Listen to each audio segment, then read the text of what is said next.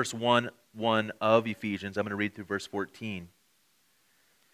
Paul, an apostle of Christ Jesus, by the will of God, to the saints who are in Ephesus and are faithful in Christ Jesus. Grace to you and peace from God our Father and the Lord Jesus Christ. Blessed be the God and Father of our Lord Jesus Christ, who has blessed us in Christ with every spiritual blessing in the heavenly places. Even as he chose us in him before the foundations of the world, that we should be holy and blameless before him. In love, he predestined us for adoption as sons through Christ Jesus, according to the purpose of his will, to the praise of his glorious grace, with which he blessed us in the beloved. In him we have redemption through his blood the forgiveness of our trespass, according to the riches of his grace, which he lavished upon us in all wisdom and insight, making known to us the mystery of his will, according to his purpose, which he set forth in Christ as a plan for the fullness of time to unite all things in him, things on heaven, in heaven, and things on earth. In him we have obtained an inheritance, having been predestined according to the purpose of him who works all things according to the counsel of his will, so that we who are the first to hope in Christ might be to the praise of his glory. In him you also, when you heard the word of truth, the gospel of your salvation, and believed in him, were sealed with the promised Holy Spirit, who is the guarantee of our inheritance until we acquire possession of it to the praise of his glory. Whew, it's a lot. So, as we're going through as more of an overview, one of the things that we kind of looked at last week is that this uh, community in Ephesus came about in a radical way, right? God was doing unusual miracles. Handkerchiefs were healing people. There was like uh, the whole silver guild was in des- desperate need. They're about to go out of business. There was a lot that was going on. And what we see is that in this world, this crazy, chaotic, modern world at the time, God formed this new community of Jesus followers. And He did it in such a profound way that it ends up with these people who are still trusting in magic, ends up burning their books, and there's this radical change where the whole area starts finding out about Jesus. And so, what we're going to see as we study this book is this, this new community, that God is forming this new community, and that what took place you know, over thousands of years ago, God's wanting to do with us today in our community.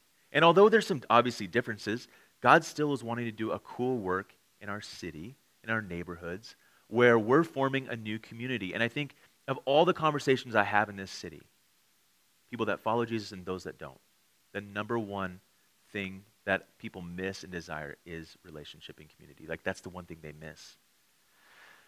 And so as we look through this, though, we're going to see that there's a couple different things that we're going to need to look at, and that is that we're talking about us living in our very own city and at the same time this idea of being in Christ, right? We're seeing this idea that there's two worlds that we're existing in at the same time the already and the not yet. Like that we're stuck in this middle of something that will take place one day, completed, but at the same time is real now. But we're also living in this physical world with its, our struggles and our challenges and our weaknesses. And so it's one of these ideas that we're citizens of the new kingdom, but we're also citizens of the United States, right? Like, so we're going to have that language go back and forth. You know, when we get to Ephesians chapter 2, where it says, You're seated in the heavenly places in Christ Jesus, like this completed, finished work, but yet here I am, right? So there's a couple things to be aware of as we look at that. But the overarching idea is that this is a continuation of the story of God redeeming the world. And this is really how it's going to play out. Like if we looked at the story beforehand of this idea of God redeeming the world and bringing it to himself. That's the gospel, like this good news that we're going to be looking at. What we're seeing as we go through the book of Ephesians is really the practicals of what does it look like to connect the gospel to everyday life? What does that look like? How does it look like to be a follower of Jesus and basically, what does it look like just to live as a follower of Jesus? So, another aspect to be keeping in mind as we go through this is that if the gospel is only something for non believers, then we're going to miss, I think, the beauty of this book. And what I mean by that, and I've shared it many times, but often we reduce the gospel, or at least churches as a whole reduce the gospel as, as something that is, it's this thing for people that don't know Jesus so they can say a prayer and go to heaven when they die. And that's awesome and that's good, and there's nothing wrong with that. But it's not just that. The gospel is part of a larger story that we're a part of, and it is good news for us as followers of Jesus right now that Christians need to be reminded of the good news that Jesus is my righteousness and Jesus is my forgi- has secured my forgiveness. That I am valued by the Father because of Christ. I have value and identity because of who God has declared me to be, but at the same time, I've been forgiven of my sin. That, that the only thing I have to bring to the table is the sin that makes Jesus' sacrifice necessary, right? And so, but with that, I am loved and adored by the Father. So it's not just like God's like, oh, I have to help you again. No, right? And I think as followers of Jesus, it's easy to go, now that I'm following Jesus, I need to work for his approval. I need to work for God to love me. I need to work for God to be pleased with me. And when I'm doing good, God's happy with me. And when I'm not doing great, God's disappointed in me. And so this constant roller coaster of I'm killing it, I'm terrible, I'm killing it, I'm doing awesome, you know, like, and I think we can, we can laugh because I've come from that background. I've functioned in that space, and it is exhausting. And so the, the title of today is The News is Good. The news is good for us I know everybody in this room, we're followers of Jesus. It's good news even still. What we're going to see as we go through this first section is that the whole, every member of the Trinity is active in, in what's going on. We see the, it starts with the Father, we see Paul transition into the Son, and we see it end with the Holy Spirit. And so I think it's beautiful as we're looking at this because if we don't see it through the lens of this idea that the gospel is good news for us, then the, the result is, as believers, we leave here and say, we need to get to work. We need to do more. That isn't our goal. Like, there is going to be challenges as we get to the second half of Ephesians where we're going, hey, Paul's like, hey, you need to be a good husband. You need to be a good wife. Like, there's that, right? We are going to have application where we need to, like, the gospel should affect how I am as a father. But the goal isn't to leave with a bunch of checklists saying, you need to do this better and this better and this better. And if you do this, you're killing it. And if you're terrible at it, then I don't know tell you, right? So, let's get into it.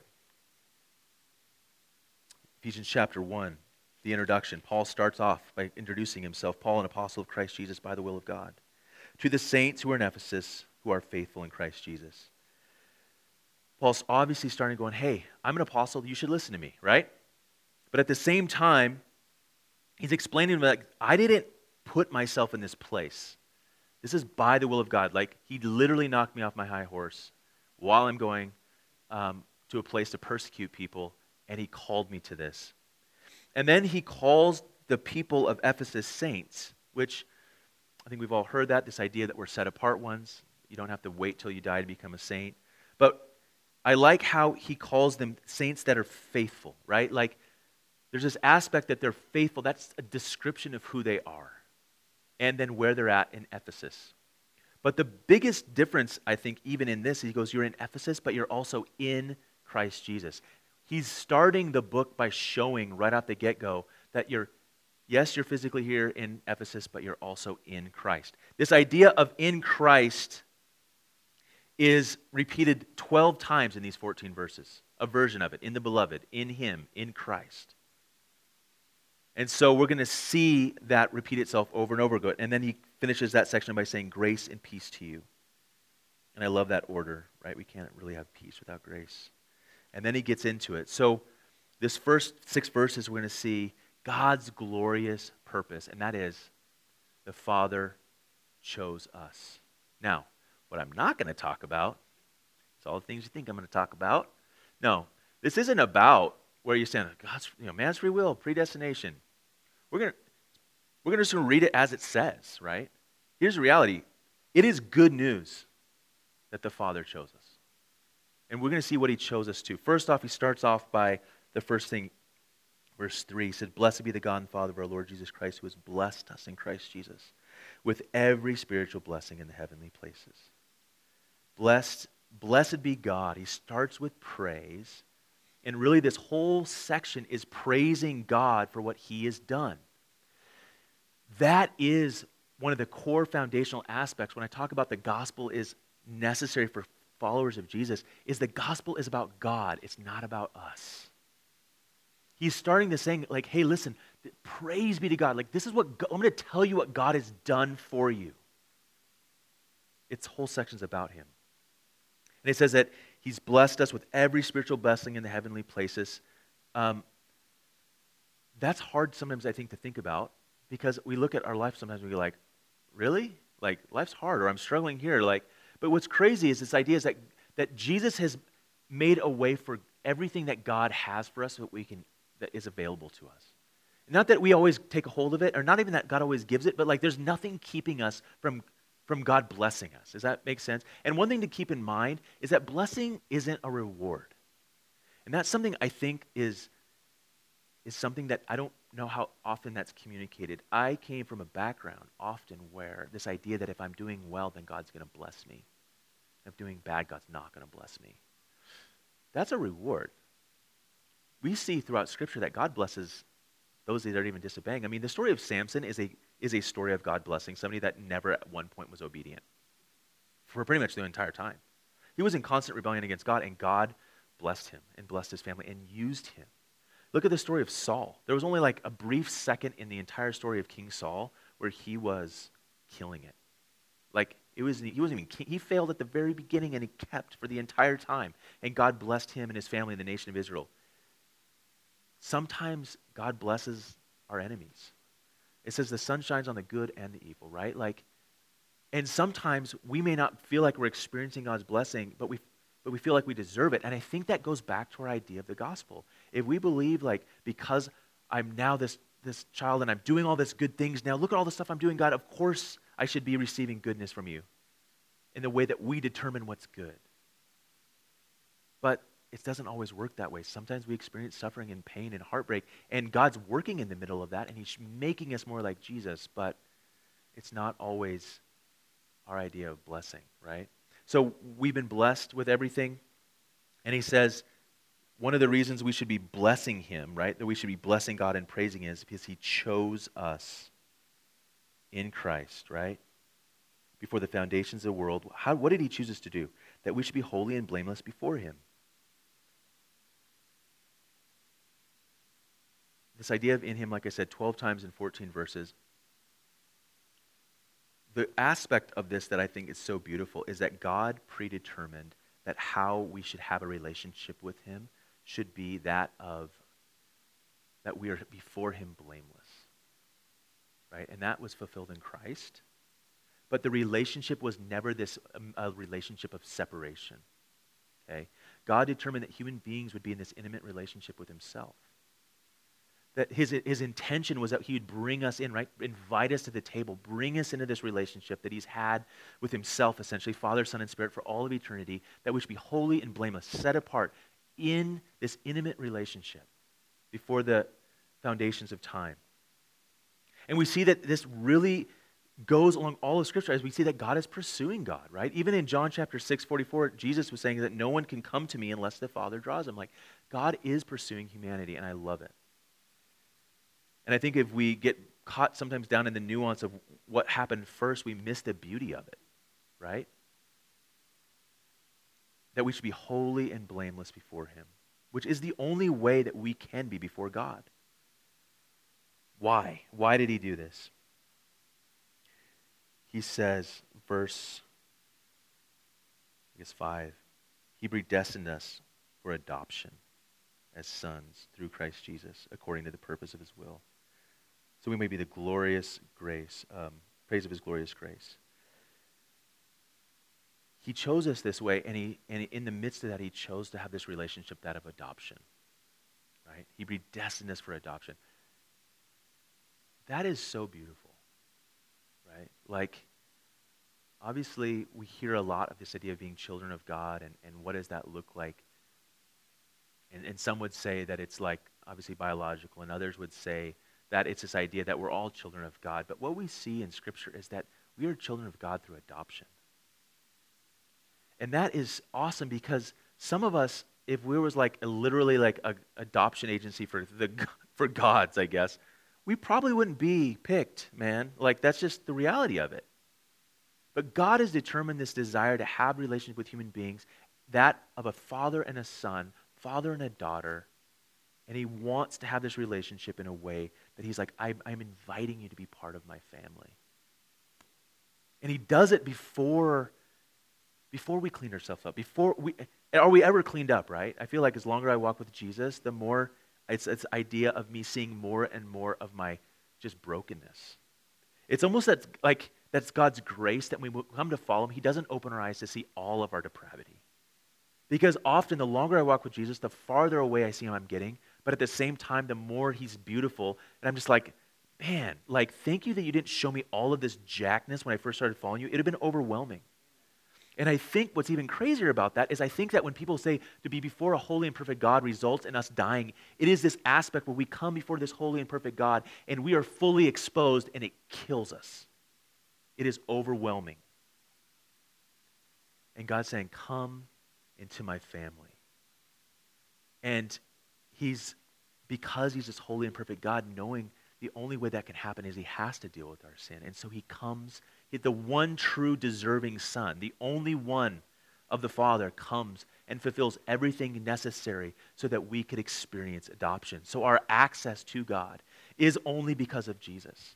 And we've been forgiven because of Jesus. It's by his grace. And I think that's why he says, to the praise of his glorious grace, which he blessed us in the beloved, the beloved Son, right? The only beloved Son. In him we have redemption,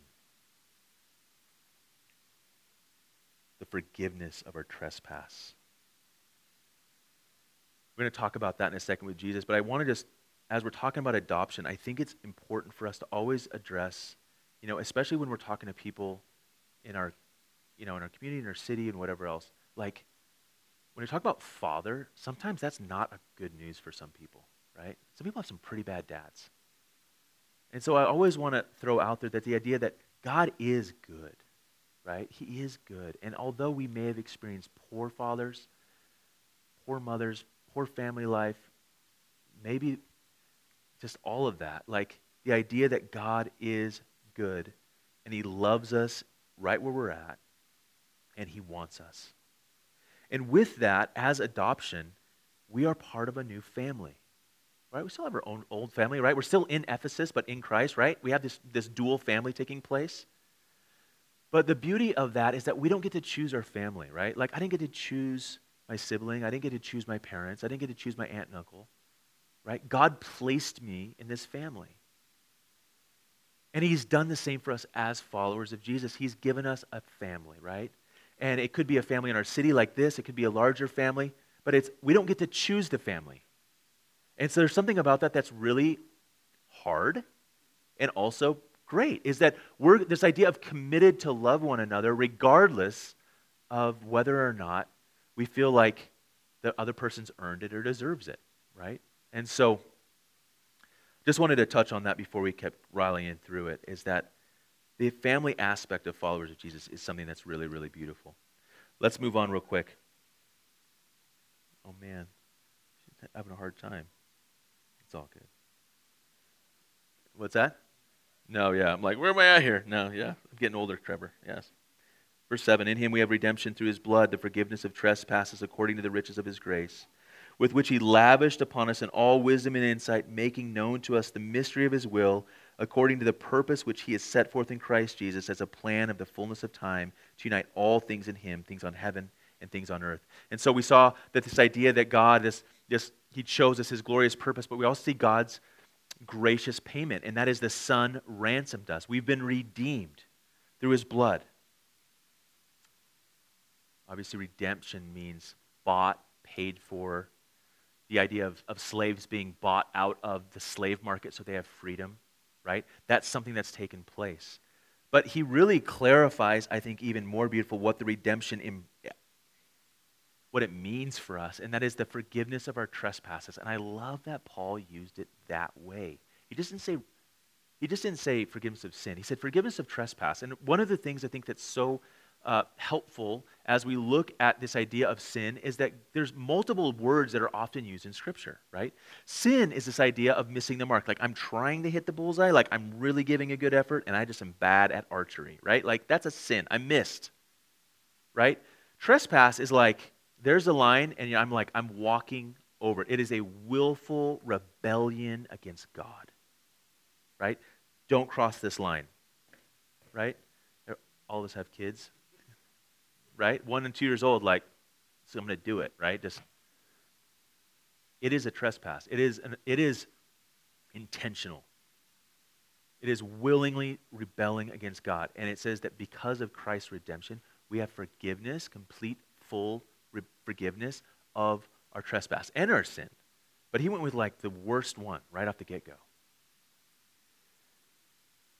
That is hard for us to believe regularly if you're anything like me, there's this aspect when I'm struggling where I feel like I need to work off my sin. Right? Like I screwed up here, but I'm going to like make it up over here. And I know theologically that's not true, but I functionally do that. And this idea like I need to read more, I need to serve more, I need to give more, I need to do more. Like I know I'm forgiven, but I don't feel forgiven.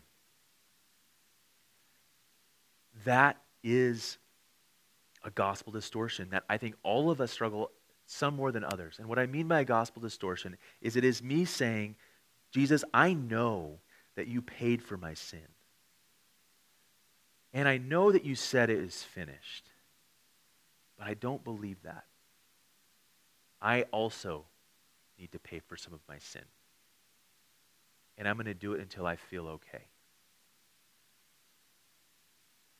the hardest thing to receive is a free gift. And I have any, I, I, I do not believe there's anything harder as human beings to receive free gift. There is always this aspect for us we want to pay something back. And that is why it's this constant faith. And we want to feel like we earned something, right? So if you look at just the good news of who God is and what He's done, it's this idea of going, I am going to give you free righteousness. Free. Can't make yourself any more righteous, right? and I'm going to give you forgiveness. Like, I am getting, I am, I'm finding, I'm being affirmed essentially in the Father because of what Jesus has done. And I want to earn. I want to feel like I've done enough. And at the same time, I'm wanting to work off my brokenness and to come to God with nothing is the hardest posture to have. I'm not my sin. I'm not my success, but to come with nothing and say, like, accept freely is the hardest thing. And as followers of Jesus, we need to be reminded of that. Like, that's why the gospel is still good news for us because I want to feel like I earn it. I want to feel like I deserve it. And at the end of the day, I can't. And so for me to go, Jesus, your sacrifice was enough, like, ultimately, that's me saying, God, like, I don't accept that. I have to feel it. I have to earn it. I have to do more. And so, as followers of Jesus, at those moments when we recognize that, we're able to just go, Thank you, Lord, that you did this. And we can repent just even little ways like, although I don't feel this, I trust you in it. Like, although I don't feel forgiven, like, I know it's true. Like, because at that moment, we're embracing Jesus, right? Like, and it's, it's hard to, to walk in faith going, I am, I am accepted by the Father because of Jesus' righteousness, not mine. I'm forgiven by the Father because of Jesus' sacrifice, not mine. And to walk in that space. And so Jesus' payment essentially is good news. Now, part of this prayer, essentially, that, that Paul's, it's not a prayer yet. He gets into the idea that He's revealing the mystery of His will, having our eyes opened. The desire we see at the very end of the text of God wanting to do this is to unite all things in Him, things on heaven and things on earth.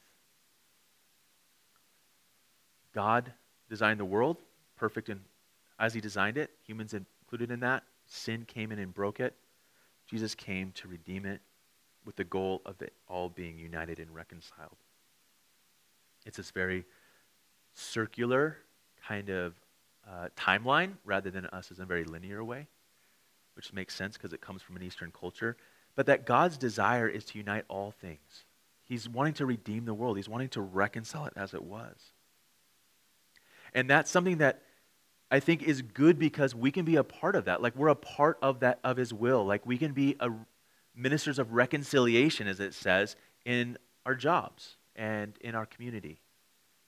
That I think, you know, the reason why I'm even touching on this, I come from a background where it was this idea that it's all going to burn anyway. Why does it matter? Right? Like, you're going to hell, it's all going to burn, God's going to destroy it. Like, but we see that's not God's heart. God's heart is to reconcile the world to himself. He's to unite all things under him. And uniting is, I'm not even talking about like the church aspect because there's aspect that the body of Christ is different, but, but I'm talking about the brokenness of this world. He's wanting this world, he's bringing it, he will reconcile this world. He will reconcile all things one day. And so that needs to be our heart as we're continuing on in his mission. That we're ministers of reconciliation. We're partnering with him. And so, moving on to the last section here, verse 11. It says, we see the Holy Spirit kind of playing a part next, right? We see God's glorious purpose, the Son's gracious payment, and now we see God's guaranteeing presence, and that is the Spirit indwells us. So in Him we've obtained an inheritance, having been predestined according to the purpose of Him who works all things according to the counsel of His will so that we were the first to hope in Christ might be the praise of his glory. In him, you also, when you've heard the word of truth, the gospel of your salvation, and believed in him, you were sealed with the promised Holy Spirit, who is the guarantee of our inheritance until we acquire the possession of it to the praise of his glory. A seal. Back then, you'd seal a legal document with wax, right? This idea that it made it official it was um, often if, if like Caesar would seal something, it was like you couldn't undo it. It's the idea of notar. We have notarization today, same idea. Um, but really, what it involves is it, it kind of this idea of ownership and protection, right? Like that's what the seal would do back then. That's what it does today. Like this is official. This is there's an ownership involved. There's protection involved, and we see that um, God has completed essentially this transaction with us. I love how he says, when you heard and believed the gospel, like we heard it, and there's this aspect of believing it, this transformation began to take place. We see that the Holy Spirit came and comes and indwells us. And I think that's one of the things that I often take for granted and don't think about. I mean, I know it's true, right? Like, I know God, God's with me. Yeah, He's living inside, right? That I have the Holy Spirit. I know that. But I don't always function that way. And what I mean by that is that with this transaction that took place, this down payment that was given, this earnest money, right? That the Holy Spirit is, is a, like I work in the auto industry, right? People put a down payment down. It's like they're buying, it's theirs. They bought it, right? The transaction hasn't fully taken place yet because most people are financing, right? But but their ownership is involved. They have skin in the game. Like, it's theirs. The Holy Spirit has been given to us as this down payment. That God wants us. We're His, right? Like, He's not reluctant to have you and me. It's not like He's like, all right, I guess I'm stuck with this guy.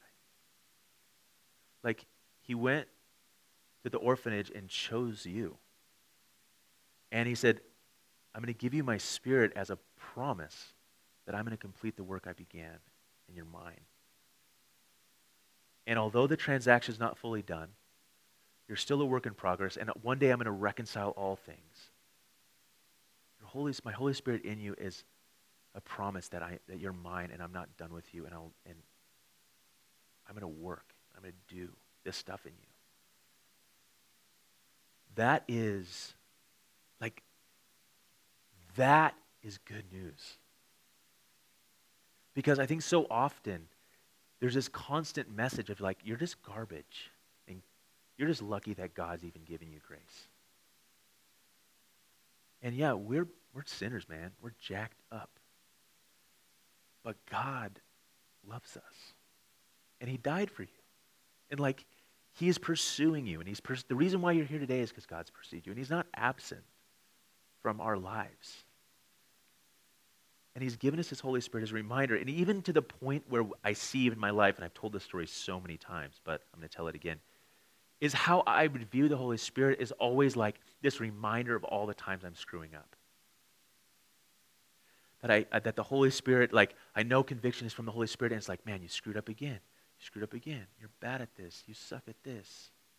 Like, man, I can't believe you, you did the same exact sin over and over again. And my idea of how God saw me and how the reason I had the Holy Spirit was this constant check of like all of the ways that I'm screwing up. And what's crazy to me is that that idea of, of God giving us this guarantee, and I've touched on it, another word, it could be dowry, or, or in our term, an engagement ring. That the Holy Spirit is a guarantee, an engagement ring, a dowry of this inheritance that's to come. And, and the whole idea of that just blew my mind because I was like, wait, that is a reminder that I'm loved. That is a reminder that I'm wanted, that I'm desired, that this person wants to spend the rest of their life with me. As I remember Rachel, like on a ferry back from Victoria, Canada, just like catching the light just right. And yet, when I experience the Holy Spirit, mostly, yes, sometimes when we're in music, it's, it's sweet, or I'm in prayer or in the Word, but it's often mostly when I'm in convicted of sin. Think about that. And where my mind goes, I can't believe you screwed up again. That's what I think God's thinking. God's saying, I love you. Turn to me. Like, I want you. Look to me instead of that thing or that stuff. Like, I love you. I want you. I've given you my spirit as a down payment. I'm working on you. Turn back to me. The good news of the gospel for us changes how we see God and ourselves and our neighbor we see a loving and holy God pursuing us and doing everything necessary so that we might be with him. And giving us himself to remind us that we're loved and that he wants us. And it doesn't mean we run into sin because those that see that and are reminded of a love, like, we don't want to. The love of God, the kindness of God leads to repentance his kindness, his pursuit, his gentleness, his love. It's like, I love you. Look to me. And so, with that, let's reflect on that a little bit. That we see the Father at work with this providing the payment, the Son at work, just doing everything necessary, the Spirit coming as this sweet gift, that God is actively desiring us to know Him and to be with Him in a beautiful way. And His heart and His desire is for our heart. He doesn't care about our activity, He wants our heart. The activity will follow, I promise you. As God comes after our heart, there will, no, there will not be like, you have to do more and be more. It will naturally be taking place. But let's focus on that. So let's take, we're going to have some music. I want to have communion available as a reminder of what Jesus has done. We come and we take as this is as we're invited to the table to celebrate what God's done for us. But even right now, like the world awaits. We got a lot of stuff waiting for us out there. We got to drive back to Colorado, stuff like that. But let's take some time just to reflect on God's goodness and His love for us. We might not just start right into singing right away, but we want to just have a time just to just let the Holy Spirit who resides in us speak. And if there's areas, you know, even that you're we're popping up of like, man, like that's that's a distortion or whatever, like remember that God's showing us that because he wants us and he loves us. And he's just wanting us to look to him, him in those areas that we're not. And so we'll continue into music after a little bit of time. Come when you want, dip the bread in the juice. And um, we'll close this in prayer. Father, thank you.